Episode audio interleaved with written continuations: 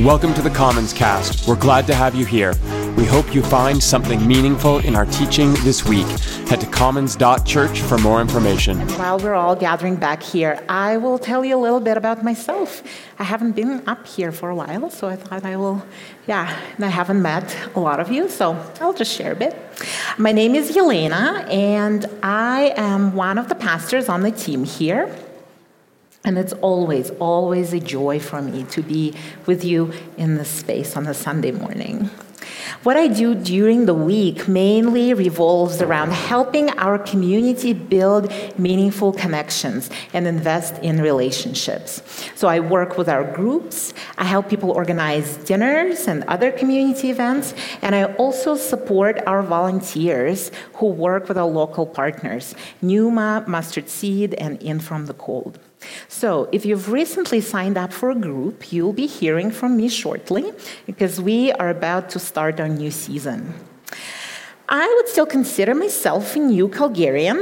Dennis and I have been living in Calgary for two years now, and it's definitely starting to feel like home, especially after I discovered that a lot of vegetables and berries that I grew up with in Central Asia grow here too. Sorrel, kohlrabi, sour cherries, gooseberries, all those strange things thrive here. I was so pumped. Also, it's been a year since I joined the team and became part of this community. And let me tell you, I absolutely love it. You are such a gift for Dennis and me. Thank you. Well, over the past seven weeks, we've been living in the book of Psalms and learning different tools for reading and engaging with biblical poetry. And today we will be looking at Psalm 65. A couple of weeks ago, I was chatting with Kevin Hill, who walked us through Psalm 14 at our Inglewood location, and he asked me, What kind of psalm is yours? And I told him, Honestly, I'm not sure yet. Let's see. Uh, it's a praise psalm and a prayer and maybe a hymn, and there's a bit of confession in it and thanksgiving for good harvest, and it's also about creation and has a bunch of nature poetry. Well, it turns out that biblical scholars have also struggled with the precise identification of the Psalms genre. And the consensus today is that. Um, Originally, there were two independent poems that were put together at a later point. So basically, it is a hymn and a prayer, or a prayer that turns into a hymn, depending on what tense you'll choose to read for all those verbs in the second half of it. But the fascinating thing for me about this psalm is how the two parts, that at first glance seem totally disconnected, actually belong together and tell one story. And how this merging creates one beautiful vision of God's ever expanding grace. And I will try my best to convince you of that today as we work our way through the psalm together. So today we will be talking about imagination and metaphors, expanding vision, God of power, and what it means to inhabit a place. Would you join me in prayer now? And then we will dive in. Our loving God, as you breathe life into us and hold our world together, as you watch over those who find themselves on the margins, as you draw near to those who feel lost and who are hurting. Would your truth and grace and love find way to us all? And as we sift through the words of these ancient poets who held on to your goodness even when life was hard and who believed that your beauty will fill the earth, may we find comfort and hope in their words and see how across time and space our longings and our dreams are so much like theirs. Be with us, Lord. In your name we pray. Well, speaking about vegetables that thrive and grow really well in Alberta, Northrop Frye, a Canadian literary theorist, says that there is always something vegetable about the imagination, something sharply limited in range, meaning that imagination is always rooted in and grows from a very specific experience of people and place. He believes that cultures, thought forms, metaphors are always local, and that this connection to place and time is reflected in the literature we create. And this is such a fascinating idea. How here, this place, this room, the city, the river that flows through it, this province, and this country are all part of you. Think about all the ways you have been shaped by place.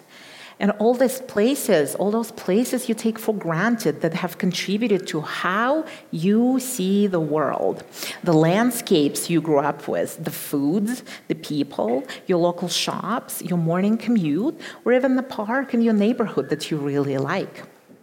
And this organic nature of human imagination is important to remember, especially when reading such ancient collection of poetry as the Book of Psalms. The poets, songwriters, and editors that created this book inhabited a particular place at a very particular time. And what we find today in the language and structure of biblical poetry reflects the imagination of the Hebrew people and how the ancient Near Eastern cultures saw the world. And of course, that imagination is not immediately accessible, partly because it is communicated through certain metaphors that sound so strange to our ear today. And a good chunk of poetry we find in the Bible, especially in the Psalms and the prophets, distills and creatively reworks and reimagines a lot of imagery from the first few chapters of the book of Genesis. These poets just love drawing on the wealth of metaphors found in the creation narrative because they want to help their community see how their foundational story, what they believe to be true about the world, has shaped their life as it is today, and also how it can help them to envision their future. And if we can recognize some of those images and what they point to, it will help us to read a lot of biblical poetry better. And that would amount to about 30% of our Bible. So I think it's worth the investment. So in Psalm 65, we find two major metaphors that draw on the creation narrative word as a temple and world as a garden. An Old Testament scholar and one of my former professors at Regent College, Iain Provan, writes this Temples in the ancient Near East were designed primarily as residencies for the gods, rather than as places of worship. They were built on sacred spaces, usually upon a river or a stream of flowing water, and their ordered arrangement and decoration inside mirrored the order and fertility of the cosmos as a whole. So, what we're reading in Genesis chapter 1 and 2 is the story of how the Hebrew people imagined creation but it can also be read as the story describing the building of a cosmic temple. How God brings order to the formless non being, tames the chaotic waters, and creates an ordered universe where the earth is fruitful where there is a garden with a river flowing through it as a source of life for the whole land, and how finally, when everything is ready, human beings are given this temple garden to live in, to enjoy, and to care for. And today we tend to think about God very conceptually. God is an idea, or God is a force, or God is an invisible principle behind all existing things. But for ancient peoples, God was almost human like.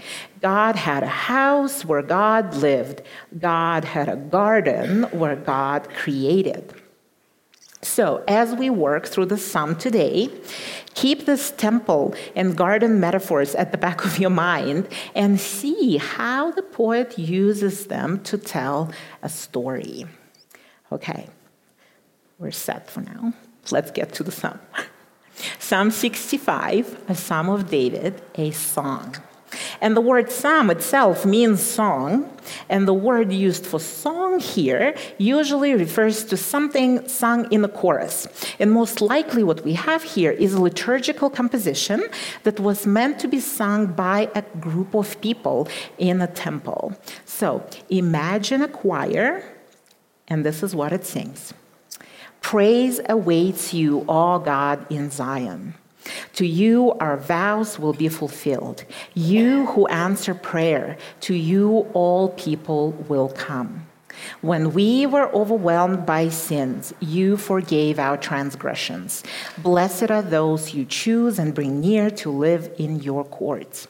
We are filled with the good things of your house, of your holy temple.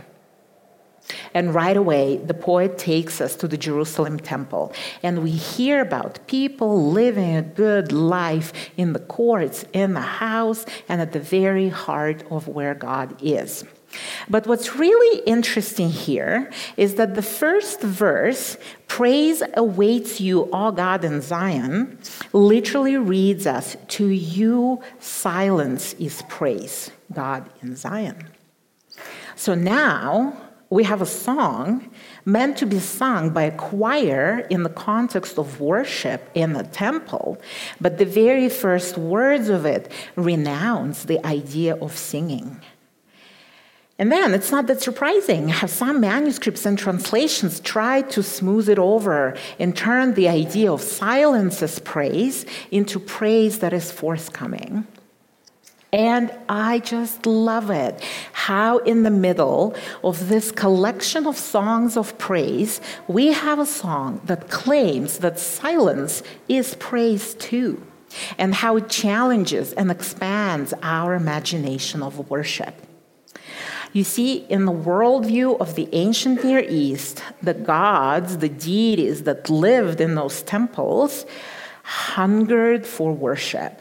And they created humans to work for them, to praise them, and to meet all their needs.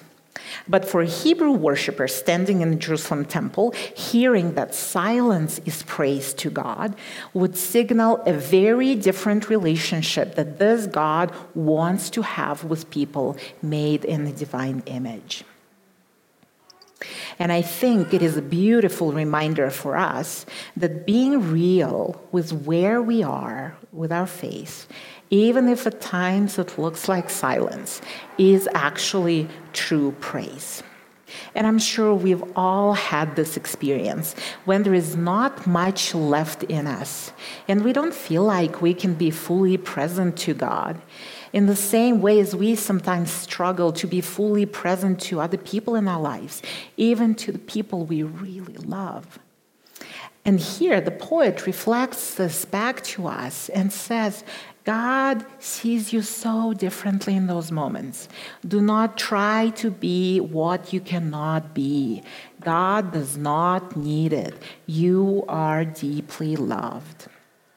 And maybe at this particular juncture in your life, you feel spent and you have no words left for prayer, and all the affirmations and songs of God's goodness sound hollow.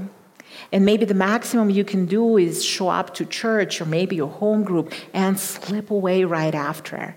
Or maybe something happened and you've been shaken up to the point that you are not even sure how to do this you and God thing anymore. Well, hear this God honors your silence, and your integrity is honoring to God.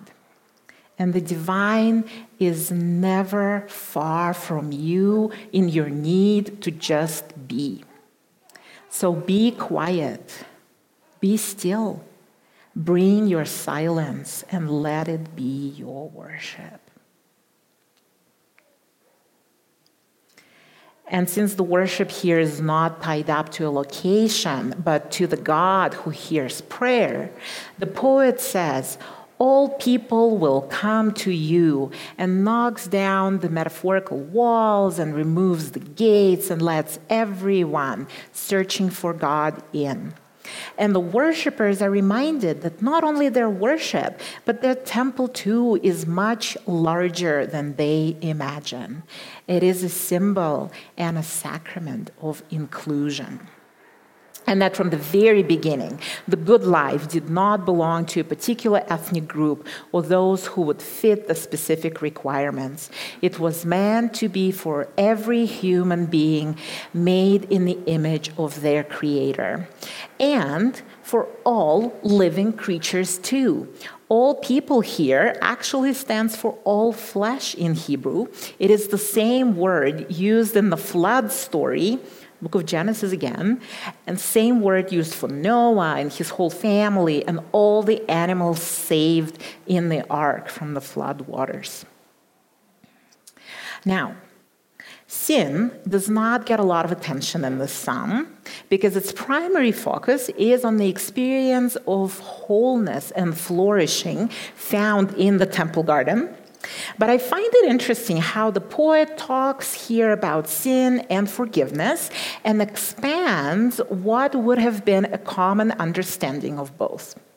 So, when we were overwhelmed by sins, you forgave our transgressions, can also be read as when words of iniquity overpower us, our transgressions you forgive.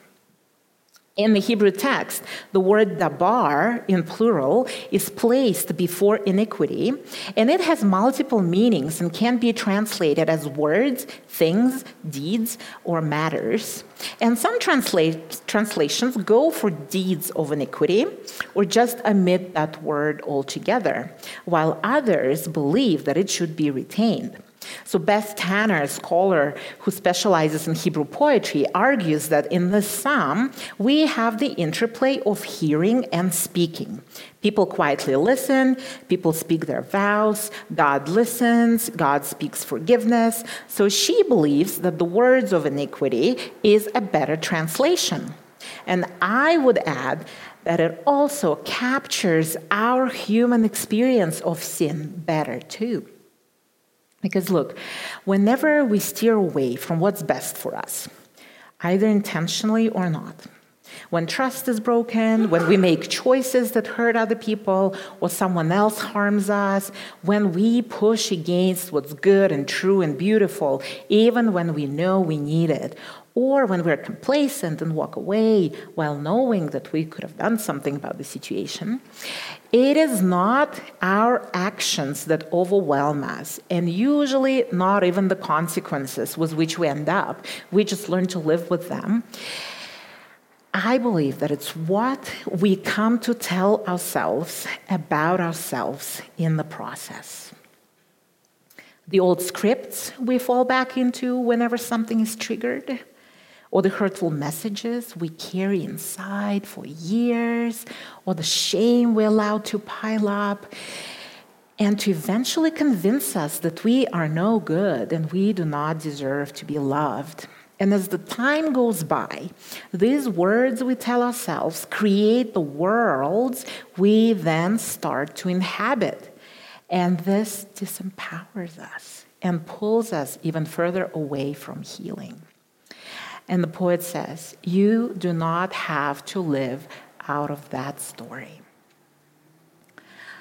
Only in two other instances in the book of Psalms, divine forgiveness is described using the same verb, kafar, which means to atone for sin, or more precisely, to wash the guilt away without any accompanying ritual from the guilty one.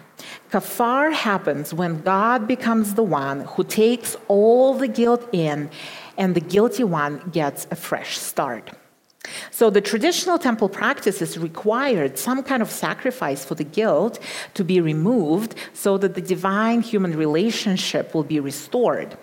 But here we see people who come into God's presence without a song, without a sacrifice, and even without a proper prayer of confession. The only thing they do is whisper, These burdens have become too much for us to carry. And then they throw them, themselves on grace. And God says, Give me your burdens, and I will give you rest. All right, so far we've looked at different ways the psalm expands the imagination of worship, how the Jerusalem temple is a symbol of God's world that includes all creation, and how the story of sin, the words of distortion, get overwritten by grace. And so far, we stayed in the first half of the psalm that zooms in on everything to do with the restoration of the divine image bearers, people. Now, let's start transitioning into the second half, which zooms out to give us a larger picture of what the restored harmony looks like for the whole creation.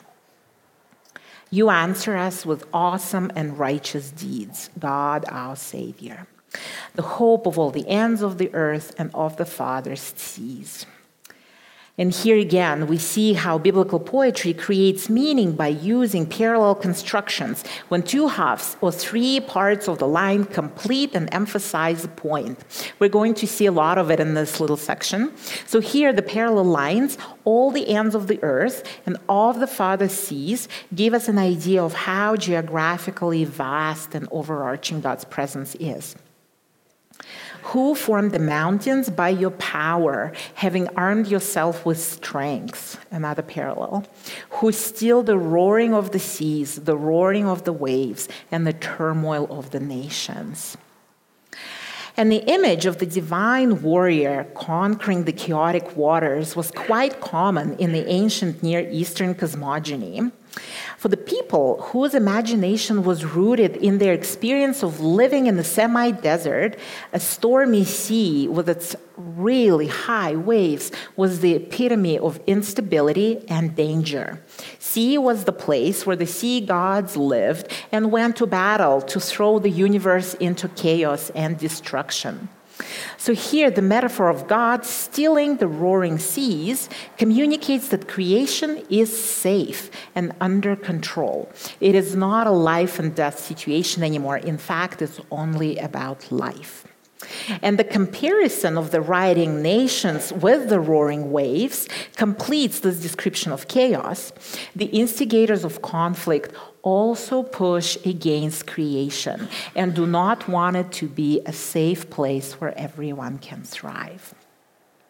And today we aren't really scared of water as something that will put our life in danger or will threaten the way we operate as a society. But every evening, when I tell Google to play the news, what I hear often feels like a sea storm to me. And I like listening to several different broadcasters and news podcasts on the same day, just to give a bit of a different perspective on what's going on.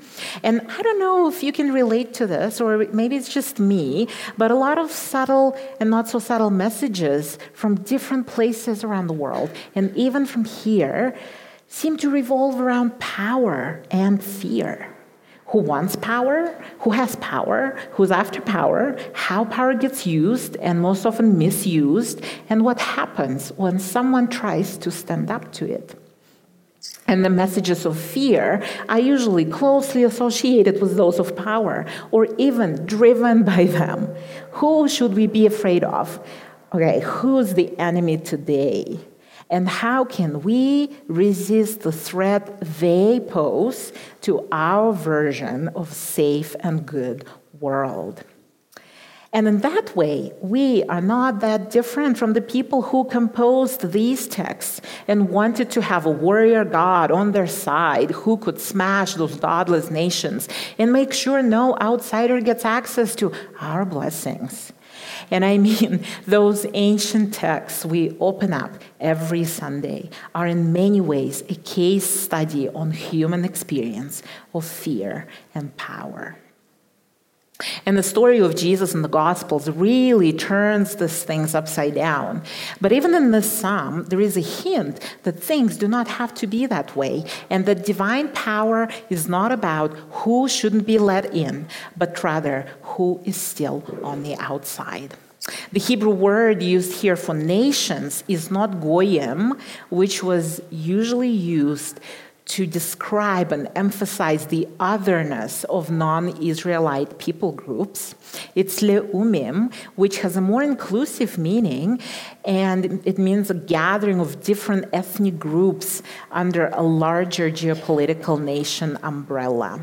So the idea here is not about God squashing all the differences. It's about the vision of the world where people are not othered based on what makes them different. And God's original intention for creating the world, and Jesus emptying himself of divine power to renew all creation, both point to the same thing. Creation is meant to be a safe and good place where everyone can thrive. And this is where the poet takes us out of the temple into the garden, or I like to picture it as a family farm, and says, See, this land and its abundance are the signs that God is with us. You care for the land and water it. You enrich it abundantly. So we're not hearing this cosmic language of battle and laying the foundations of the world anymore. We're looking at a small piece of land that people work to grow some food in a very dry climate where their harvest entirely depends on rainfall. The streams of God are filled with water to provide the people with grain, for so you have ordained it. And here's another cue for you to imagine a cosmic temple built on a river that flows through the garden and waters everything and you drench its furrows and level its ridges. You soften it with showers and bless its crops. Notice the contrast as the poem moves from those raging waves and seas to the soft, life giving rains and springs, from this warrior god to this farmer god. You crown the year with your bounty, and your carts overflow with abundance. The grasslands of the wilderness overflow. The hills are clothed with gladness. The meadows are covered with flocks, and the valleys are mantled with grain. They shout for joy and sing. When talking about reading poetry in scriptures, biblical scholar Robert Alter, whom we quoted a number of times through the series, points out an important feature of biblical Hebrew. It does not use a lot of abstractions. And the spiritual reality is always connected and expressed in the physical experience.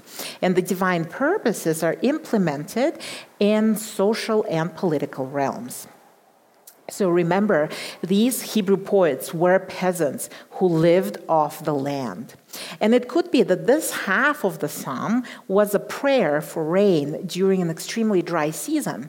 And then it became a thanksgiving hymn to be used during the harvest festival in the fall.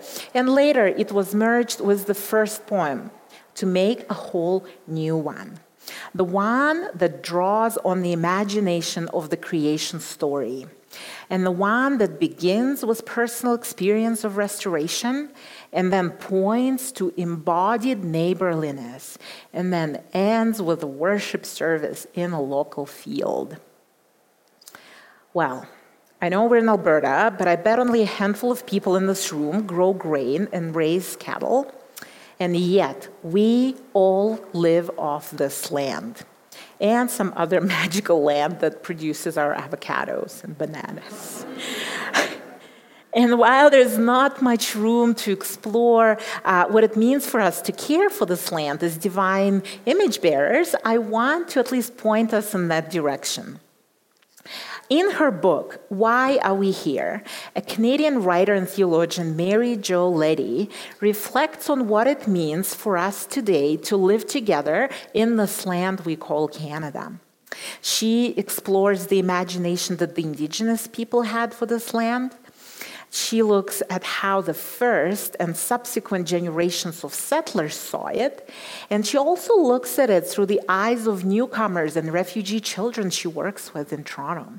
And her guiding question, why are we here, gets answered differently at different points in our history. To survive, to own, to consume, to mine, to manage, and to belong. But what really resonated with me is this metaphor of caring as inhabiting. And for Mary Jo Leddy, inhabiting a place is really about two things cultivating gratitude for this vast and beautiful gift of space that we all hold in common, and taking on the weight of where we live and becoming responsible for it. And I realized that inhabiting a place will look, different for all of us. Some of us have lived here for a really long time, and others, like me, are only making their home here. But maybe this week you can be intentionally mindful of where you spend your time and what you see around. How is the city a gift? What is it about living in your neighborhood that gives you joy? And in what small ways you and your family and your children shape it to be what it is? Maybe it's a cup of coffee you get every Saturday from your local coffee shop, and the barista knows exactly how you like it, and you've built this relationship with this person. Or perhaps you are that kind person who lifts up an October Lime bike or scooter on the sidewalk. Or when you eat, look at the cucumbers and tomatoes on your plate and think how, in a very tangible way, you are connected to the farmers and the greenhouses around Calgary and other parts of our country that produce them, and how the very soil of this land is now becoming part of you. And I will leave you with Mary Jo Leddy's words. This much is still possible if we take on consciously and together active care for this particular place on earth, then we will discover what holds the immense diversity of this country together. We hold a street in common, a neighborhood, a city, a village, a park, a vastness. We are not owners, but inhabitants of this place. We are inhabitants. Why are you here? Here I am. Here we are. So, as you head into this week, go with the assurance that the divine holds you in your silence. That the place where you find yourself planted is a gift of a good God. And may you inhabit it well. Let's pray. Oh God, creator of mountains and green meadows, bubbling springs and stormy seas, always too big to be contained and described by our human language, but never too big to pay attention to our heart's desires and the fears that keep us hiding. O Jesus, the hope of the world, in whom the fullness of God dwells. Ground us in this place we inhabit. Show us what it means to live a life of care in this community, in this city, and this country. O Holy Spirit, the challenger of the truth will like to believe. May we listen to your voice and know what is good and true and beautiful for us and for this land. Breathe in us the joy of being alive in this place and at this time. Watch over us and keep us from all harm.